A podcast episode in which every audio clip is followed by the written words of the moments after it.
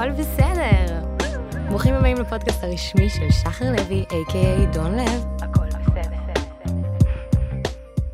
אחד מכם, אני לא זוכרת מי, כתב לי איפשהו, ש...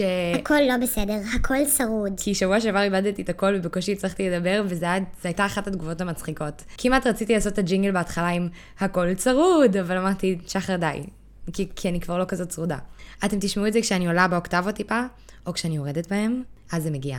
Anyway, אני מקליטה את זה ביום שלישי, השמיני לשמיני, כי אני שנייה אחרונה, היי, hey, השמיני לשמיני ופרק שמונה. קטע. קטע.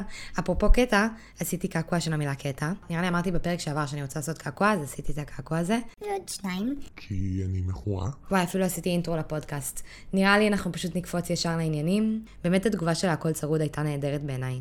אתם יודעים מה? לא, אני, אני עושה את הג'ינגל עם הכל צרוד. sorry, אני חוזרת בי. לפודקאסט הכי צרוד של שחר לוי, a.k.a. דון לב, הכל צרוד. יש לי את הצחקוקים האלה בסוף. I nailed it, I nailed it. כי אני עושה הכל לבד, כי אני מולטיטסקרית. כמה כישרון, יש כאלה שיגידו שאני control freak.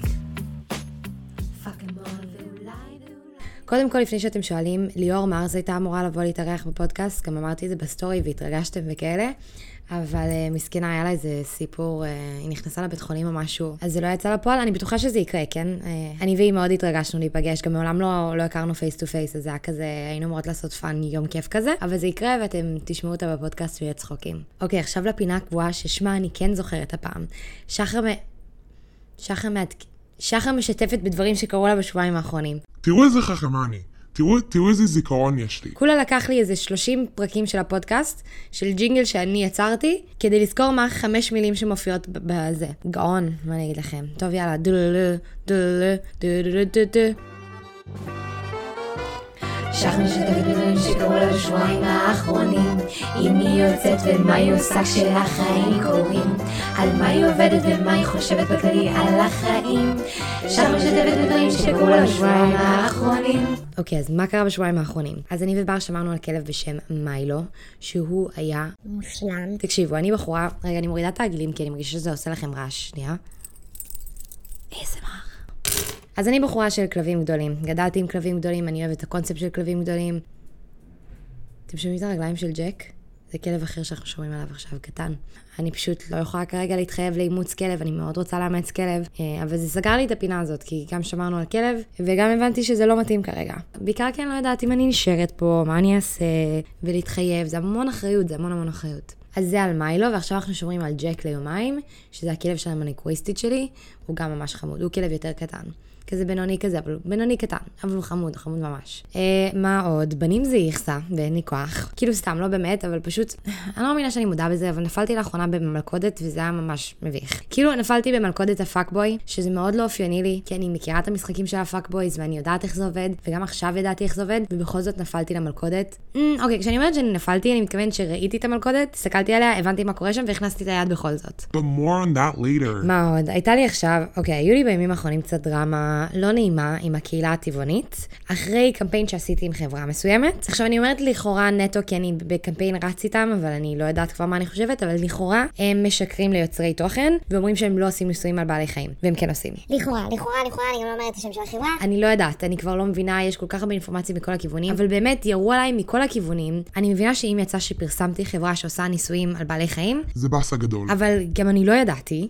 ווידאתי את זה מראש, ואמרו לי במפורש שהם לא עושים ניסויים, וזה מה זה לא נעים לקבל תגובות כל כך קיצוניות. אני לא מדברת על אלה שהגיבו, היי שחר, הייתי ממליצה לך לקרוא פה ופה, כי לדעתי הם כן עושים ניסויים על בעלי חיים. או לא יודעת, משהו בסגנון של כאילו לחנך וכאלה. אבל אני קיבלתי איומים, או תגובות מאנשים שאומרים, את חיה של טבעונית, איך את יכולה לקרוא לעצמך טבעונית? כל מיני תגובות ממש מזלזלות כאלה, ועם כל הכבוד, גם אם טעיתי, וגם אם הם כן עושים ניסויים על בעלי חיים, אני לא ידעתי את זה, אני עשיתי את המקסימום שיכולתי לעשות, אני משתדלת, וגם אני עושה טעויות. תקשיבו, אנשים רשמו דברים ממש ממש לא יפים עליי. גם בפרטי, גם בתגובות. אני מבינה שבתור טבעונית יש ציפייה יותר גדולה ממני, אבל זה גם לא כל כך פייר. זה שאני בוחרת לחיות את, ה, את החיים שלי בדרך מסוימת, זה לא אומר שזה לא בסדר אם אני טועה לפעמים. ודיברתי על זה בסרטון שעשיתי לאחרונה ברשתות, אבל יש איזו נטייה לשים זכוכית מגדלת על יוצרי תוכן, ובעיקר על יוצרי תוכן טבעונים, ו- וזה לא פייר. אני כאילו, מה זה לא פייר? אני מנסה להיות בן אדם ממש טוב ואתי, אני משתדלת, אבל אם לא הייתי טבעונית, אף אחד לא היה יוצא עליי ככה. אבל בגלל שאני חיה אורח חיים מסוים, ועשיתי את הטעות הזאת, אז זה יותר גדול מלעשות את זה אם אני לא הייתי טבעונית? זו שאלה קצת פילוסופית, אבל אז אחרי זה מישהי כתבה לי, מישהי בפרטי כתבה לי שהיא בחורה דתייה, והיא מרגישה אותו דבר בנוגע לעולם של החרדים והדתיים, שכאילו היא דתייה, היא מסורתית, היא מאמינה, אבל אנשים עדיין יגידו לה שהיא לא מסורתית מספיק. אם יש מישהו מאמין, תמיד יש מישהו שיותר מסורתי ממנו, שטוען שהוא לא מספיק דתי או מספיק פועל למען הדת. וזה ביאס אותי ממש כל הסיפור הזה, זה הכניס אותי ללופ. א', כי אם באמת תמכתי בתעשייה שעושה ניסויים על בעלי חיים וקידמתי את זה, זה מבאס אותי, אבל בעיקר התבאסתי על כאילו איך שגרמו לי להרגיש כל כך לא בסדר עם זה. ואני מבינה שיש עליי אחריות מסוימת, אבל אם וידאתי ושאלתי ואמרו לי, כאילו, מה אני אמורה לעשות? זו הפרנסה שלי, אני לא ידעתי, אני וידאתי את מה שהייתי צריכה לוודא מראש. אם שיקרו לי זה, זה באסה גדול, אבל זה לא עליי, אה, ולאבא אני, אני אלמד את הלקח. אבל פשוט, כאילו, אנשים כתבו לי דברים כל כך מגעילים, ובכללי, כל ההייט הזה זה משהו שקורה הרבה יותר לאחרונה. אה, כנראה שזה משהו שמגיע עם יותר חשיפה, ואני באמת, החשיפה שלי גדלה וגדלה לאחרונה, אז זה יותר ויותר ביקורת. אם אני רוצה לקבל את זה שאני מתפרסמת ומתפרנסת מפרסום, אז זו אחת ההשלכות. It is what it is, I guess. But I digress, you know. אז ההורים שלי ממש עוד מעט עוברים ליוון, You're from Greece, we love Greece. ואני מודה שאני שוקלת ברצינות לעזוב את הארץ גם, לא בזמן הקרוב. אתם יודעים שאני לא מדברת פה על פוליטיקה, לא שנראה לי קשה להבין שאני מאוד ליברלית, מרכז נוטה שמאל כזה, אבל הסיבה המרכזית שאני רוצה לעזוב את הארץ זה הפן הכלכלי. כי תמיד היה כאן בלאגן בין ימין לשמאל, תמיד היה כאן פילוג, תמיד היה כאן שנאת חינם, באמת, ו- ויש גם את הצד השני פה. אבל העניין של הכלכלה, הכלכלה בארץ קורסת, והיא גם ככה לא במצב טוב. אז אמנם יש עוד זמן עד שאני אעזוב, נראה לי ייקח לי זמן להבין מי ממו, אבל uh, אני מאוד רוצה לבנות לעצמי כמה לקוחות קבועים פה בארץ ולהמשיך לעבוד כאילו דרך ישראל, להרוויח כסף ישראלי, ולגור איפשהו באירופה, לחסוך כסף. אולי אפילו לקנות איזה דירה בחו"ל כמו שתמיד רציתי. אני פשוט רוצה להבטיח לעצמי עתיד יציב. בכללי בימינו זה קשה להבטיח דבר כזה, אבל פה... במיוחד, וואו. כי בתור מישהי שמרוויחה יחסית יפה, סבבה? בשביל רווקה, אני, אני מרוויחה יחסית סבבה. אני חיה חודש לחודש, ואני מבינה שאני גרה בעיר הכי יקרה ובלה בלה בלה. אבל אני לא בזבזנית גדולה, אני בקושי אוכלת בחוץ. אני כן שותה קפה בחוץ כל יום, אבל זה כאילו ה... זה שאני מרשה לעצמי, סבבה, זה 500 שקל בחודש, אבל על זה. אבל בכל זאת, רווקה שמרוויחה יפה. למה אני לא יכולה לחסוך? וזו בדיוק הסיבה שאני רוצה להמשיך לעבוד על כסף ישראלי, פשוט לא פה. כי אני יכולה לחתוך את ההוצאות שלי בשליש, ולחיות טוב. פה אני מרגישה שאני לא יכולה לאפשר לעצמי לעשות דברים. היום הייתי בניצת הדובדבן, כי אני רוצה לאכול בריא ולהשקיע בבריאות שלי. וכל דבר אני מסתכלת על המחיר ואוכלת כאפות. לא רציתי להיכנס לרנט כלכלי. אני נשארת אופטימית, כי אנשים בארץ מתעוררים, ואני מגלה עוד ועוד אנשים נהדרים שחושבים כמוני, וגם כאלה שלא חושבים כמוני, אבל פשוט רוצים לחיות את החיים שלהם בשלום. אבל אני שוקלת עוד אפשרויות, שתהיה לי פלן בי. ופלן C. ופלן W. just in case, you know?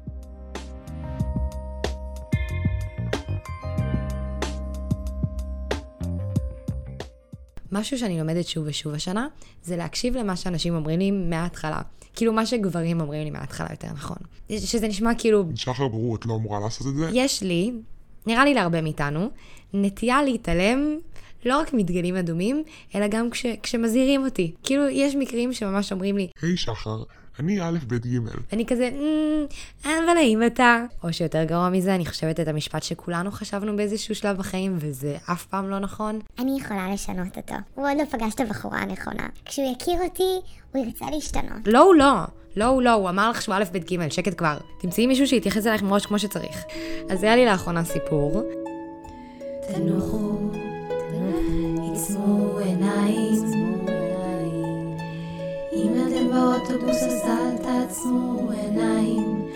שלא תפספסו תחנה.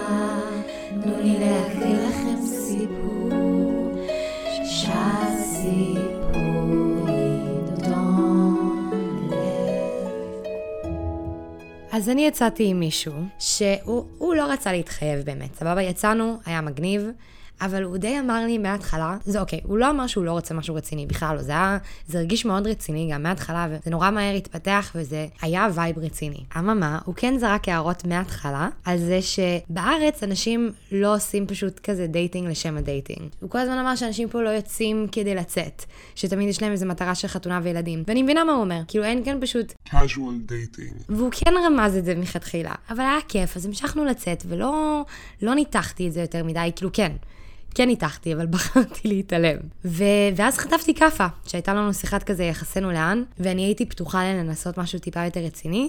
אבל הוא, הוא לא רצה להתחייב. הוא כאילו, אתם יודעים, הוא רצה הכל. קשר קבוע, אינטימיות, שיחות, לדבר במהלך היום, כל מה שבא עם זוגיות, רק בלי להתחייב לזוגיות. אה, בסדר, אמרתי לכם בעבר, זה יפנה מקום למישהו יותר טוב. ואז היה לי לאחרונה את המלכודת עם הפאקבוי. אם יש טיפ אחד שאני יכולה לתת לכם, זה זה. אם הוא מנסה להיפגש איתכם מרגע לרגע, הוא לא רציני. זה תקף לבנים ובנות לדעתי, אבל אני מדברת ספציפית עכשיו על בנים סטרייטים, כי זה הניסיון שיש לי, לא יצאתי עם יותר מדי הומואים. לא בקטע רומנטי לפחות. אבל אם גבר לא יכול, או מתקשה, או אפילו מעדיף לא לקבוע כמה ימים מראש ולרשום דייט בלוז כמו בן אדם, הוא כנראה רוצה משהו קליל, שזה בסדר אגב, זה בסדר שתרצו גם משהו קליל. אבל אני אישית עברתי לפני הרבה זמן כבר את תקופת הסטוצים שלי, זה מעולם לא עשה לי טוב. כשהייתי יותר חסרת ביטחון עצמי זה באמת היה כזה, בוסט נחמד לאגו. אה, שכזה אני רצויה. אבל אחרי זה זה תמיד השאיר אותי כזה עם תחושת ריקנות, ואפילו סלחו לי, והרגשתי קצת מלוכלכת. וגם לצערי, כשהייתי יותר צעירה, הייתי יותר מכניסה את עצמי לסיטואציות בהן אה, עשיתי משהו שאני לא רוצה לעשות, והכנסתי את עצמי למצבים לא נעימים. שאני לא מאשימה את הגברים שהיו איתי, למרות שהיה נחמד אם היו טיפה יותר קשובים, אבל אני לא מאשימה אותם. אבל אני הכנסתי את עצמי בכוח למצבים שלא רציתי להיות בהם. אבל זה נושא ליום אחר. במקרה הזה ספציפית פנה אליי מישהו מהעבר שלי, סבבה? שאנחנו לא ממש מכירים, אבל כאילו אנחנו מכירים מלא שנים. והוא הציע לי להיפגש, וזרם לי. אז אמרתי יאללה, וקבענו יום לשבוע אחרי, ואז הוא אמר לי, היי, אולי ניפגש היום בערב, כאילו באותו יום שדיברנו. אז אמרתי לו, לא. אה, אבל זה מיד הדליק לי נורה אדומה. כי לא נולדתי אתמול, וזה לא הבחור הראשון שאני מדברת איתו. אבל החלטתי להתעלם מזה ולזרום, ויצאנו והיה... היה נחמד. אני מקווה מאוד שהוא לא ישמע את הפודקאסט הזה, כי סיפרתי לו עליו, אבל הוא כזה fuck boy. אם הוא לא שלח לי הודעה מי הוא שיקשיב ל... לא יודעת איזה פרק אנחנו, פרק שמיני עם העונה השנייה. אני בספק. רגע, side note. אני כאילו מספרת ומשתפת פה דברים מאוד אינטימיים על עצמי, ואני שוכחת שלא, לא רק שאלפי אנשים מאזינים לפודקאסט הזה, אלא שגם כל אחד יכול. זה לא כזה סודי, subscription, אתם צריכים לשלם, אני יודעת, יש לי פיקוח, אין לי מושג. כל אחד יכול להקשיב למה שאני אומרת פה. אבל דוגרי, אני לא באמת מפחדת, כי אני מדברת אמת פה, ואני מרשה לעצמי להיות במצב פגיע, כי אני מאוד בטוחה בדברים שאני אומרת. דברים שאני לא סגורה עליהם, אני לא אגיד פה, ואני מאמינה שמי שפה ומאזין לא בא לשפוט אותי. וגם כשאני מדברת על אחרים, אני תמיד אומרת, אני לא משתמשת בשם האמיתי שלהם, ואני לא נותנת להם יותר מדי אינפורמציה. אוקיי, חזרה למר פאקבוי. אז זה היה נחמד הדייט, לא חשבתי ש... שימשיך מזה משהו, אבל אז התחלנו ללכת קצת ברגל, והוא ליווה אותי הביתה, ומפה לשם הוא עלה לדירה שלי, סבבה? I'll spare you the details. אבל קרה מה שקרה, ואפילו היה לי נחמד, שזה לרוב לא המצב בהיכרות ראשונית, והרגשתי סבבה עם זה שזה קרה. הכל צ'יל. אמרתי, וואלה, אולי זורם לי משהו קליל כזה. No strings attached מגניב. אבל אז הוא היה דוש. כי אם הוא לא עונה לטלפון, הוא דוש. לא פגש את אבא בקידוש, הוא דוש. אגב, מי שלא מכיר, זה שיר של אה, לירי, לירי אוזן, היא חברה ממש טובה, היא, אה, היא הייתה הלקוחה הראשונה שליוויתי בטיקטוק. אני רגע אשים את השיר הזה כי הוא טוב, שנייה. ברור שהוא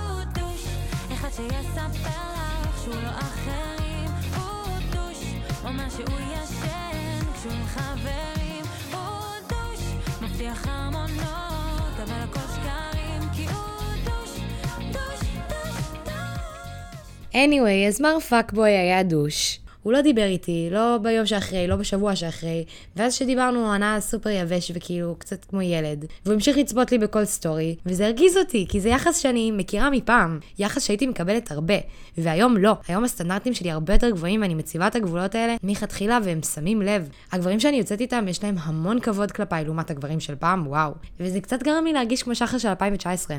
וזה היה קצת באסה, אבל לא נורא, לא נורא. עברתי הלאה, דיברתי עם בנים אחרים מאז, ויהיה בסדר. I learn by lesson. מקווה שבפעם האחרונה אבל.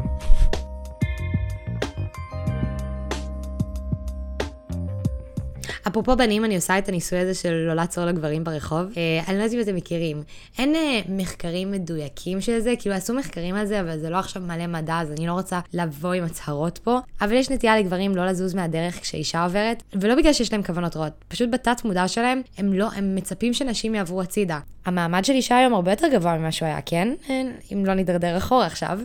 אבל כאילו, סתם, לא משנה, אני לא נכנסת לזה. אז אני עושה את הניסוי הזה, ואני הולכת לי ברחוב, וכשגבר בא מולי, סבבה, הוא בא דוך מולי, ואני הולכת לכיוון שלו, אני פשוט לא מפנה לו את הדרך, אני ממשיכה ללכת ישר, זה הכל. אני לא עושה פה איזה אקט לא מגניב, אני פשוט ממשיכה בדרך שלי, והם נכנסים בי, והם לא מתכוונים, כן? אני רואה בעיניים שלהם פתאום שהם מופתעים, הם כזה, אה, סליחה, הם באמת לא התכוונו. אבל הם literally נכנסו בי, כי הם לא רגילים שאישה לא תפנה להם את הדרך. הבעיה היא שכל העיר הזאת הומואים, אז הומואים זה קצת אחרת, אז הם הרסו לי את כל הניסוי, באמת. שלומי, שלומי, מה כואב לך? מה כואב לך? למה מפריע לך שאני אז בשבוע האחרון דיברתי על זה קצת בסטורי, אבל אתם יודעים מה אני חושבת על להגיד תודה וכמה זה חשוב להיות בתודעת שפע ולהכיר במה שיש לנו ו yada yada yada. אבל לאחרונה מצאתי את עצמי מתפקס נורא בשלילי, גם עם המקרה שהיה עכשיו עם הטבעונות, וגם עם המקרה שהיה לי עם מתן היסטור פעם קודמת, ו- וכל ה hate שאני מקבלת, נורא נורא קל להתפקס בתגובות הממש קשות, ולא חסר, ולא לשים לב לדברים היומיומיים שהתרגלתי להם, כי בואו, אם מסתכלים סטטיסטית, כמות ההערצה ומחמאות ופרגונים שאני מקבלת, עוקפת את השנאה ואת ההייט במיליון. אם הייתי צריכה לשלוף איזה אחוז עכשיו סתם, כי אני פשוט מתמטיקאית, הייתי אומרת נגיד 20 אחוז הייט, 80 אחוז טוב, 80 אחוז זה הרבה. ואז השבוע לקחתי רכבת, יכול להיות שתרגמתי את זה מאנגלית, I took a train, לקחתי רכבת, לאן לקחת אותה? לא, אפשר להגיד לקחתי רכבת. לקחתי רכבת לתל אביב. אבל אפשר להגיד שרק לקחתי את הרכבת, או שהייתי על רכבת. עליתי על רכבת? נסעתי ברכבת, אני לקחתי את הרכבת, זה מה שעשיתי, לקחתי אותה. היא שלי עכשיו. והבחורה שעובדת בביטחון שם, כזה באתי מארוחת בוקר עם ההורים שלי, ו- והיא באה לבדוק לי את התיק, ואז היא אומרת לי, תקשיבי, אני מתה עלייך. ואז כזה קשקשנו לשנייה וחצי, אבל זה מה זה לא מובן מאליו שאני כאילו, אנשים מכירים אותי ואוהבים אותי ומשדרים אליי אנרגיה חיובית. בלי שאני אעשה כלום. מה זה בלי שאני אעשה כלום? אני יוצרת תוכן, אני כן מספקת להם איזושהי סוג של סחורה, משהו, אבל לא עשיתי כלום, סתם חייכתי עליה כי אני משתדלת לחייך לאנשים בכללי, לא ידעתי שהיא מכירה אותי, ואז היא פשוט החמיאה לי. זה נורא כיף, ואני שוכחת מזה וזה לא מגניב. אז תודה לכם.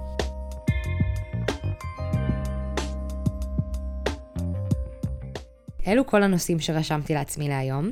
עכשיו אנחנו נעבור לפינה החדשה עם הג'ינגל החדש, מי ששמע בסטורי יש ג'ינגל חדש לשאלות ותשובות. נורא אהבתם את השאלות ותשובות פעם קודמת, אז זו פינה שאני אכ- אכניס לפה באופן קבוע. אז קבלו, הנה הג'ינגל של שאלות ותשובות. שאלות ותשובות זו פינה חשובה, בה אתם שואלים אותי שאלה, ואני עונה עליה כאן. איזה מזל שהסברתי לכם איך זה עובד.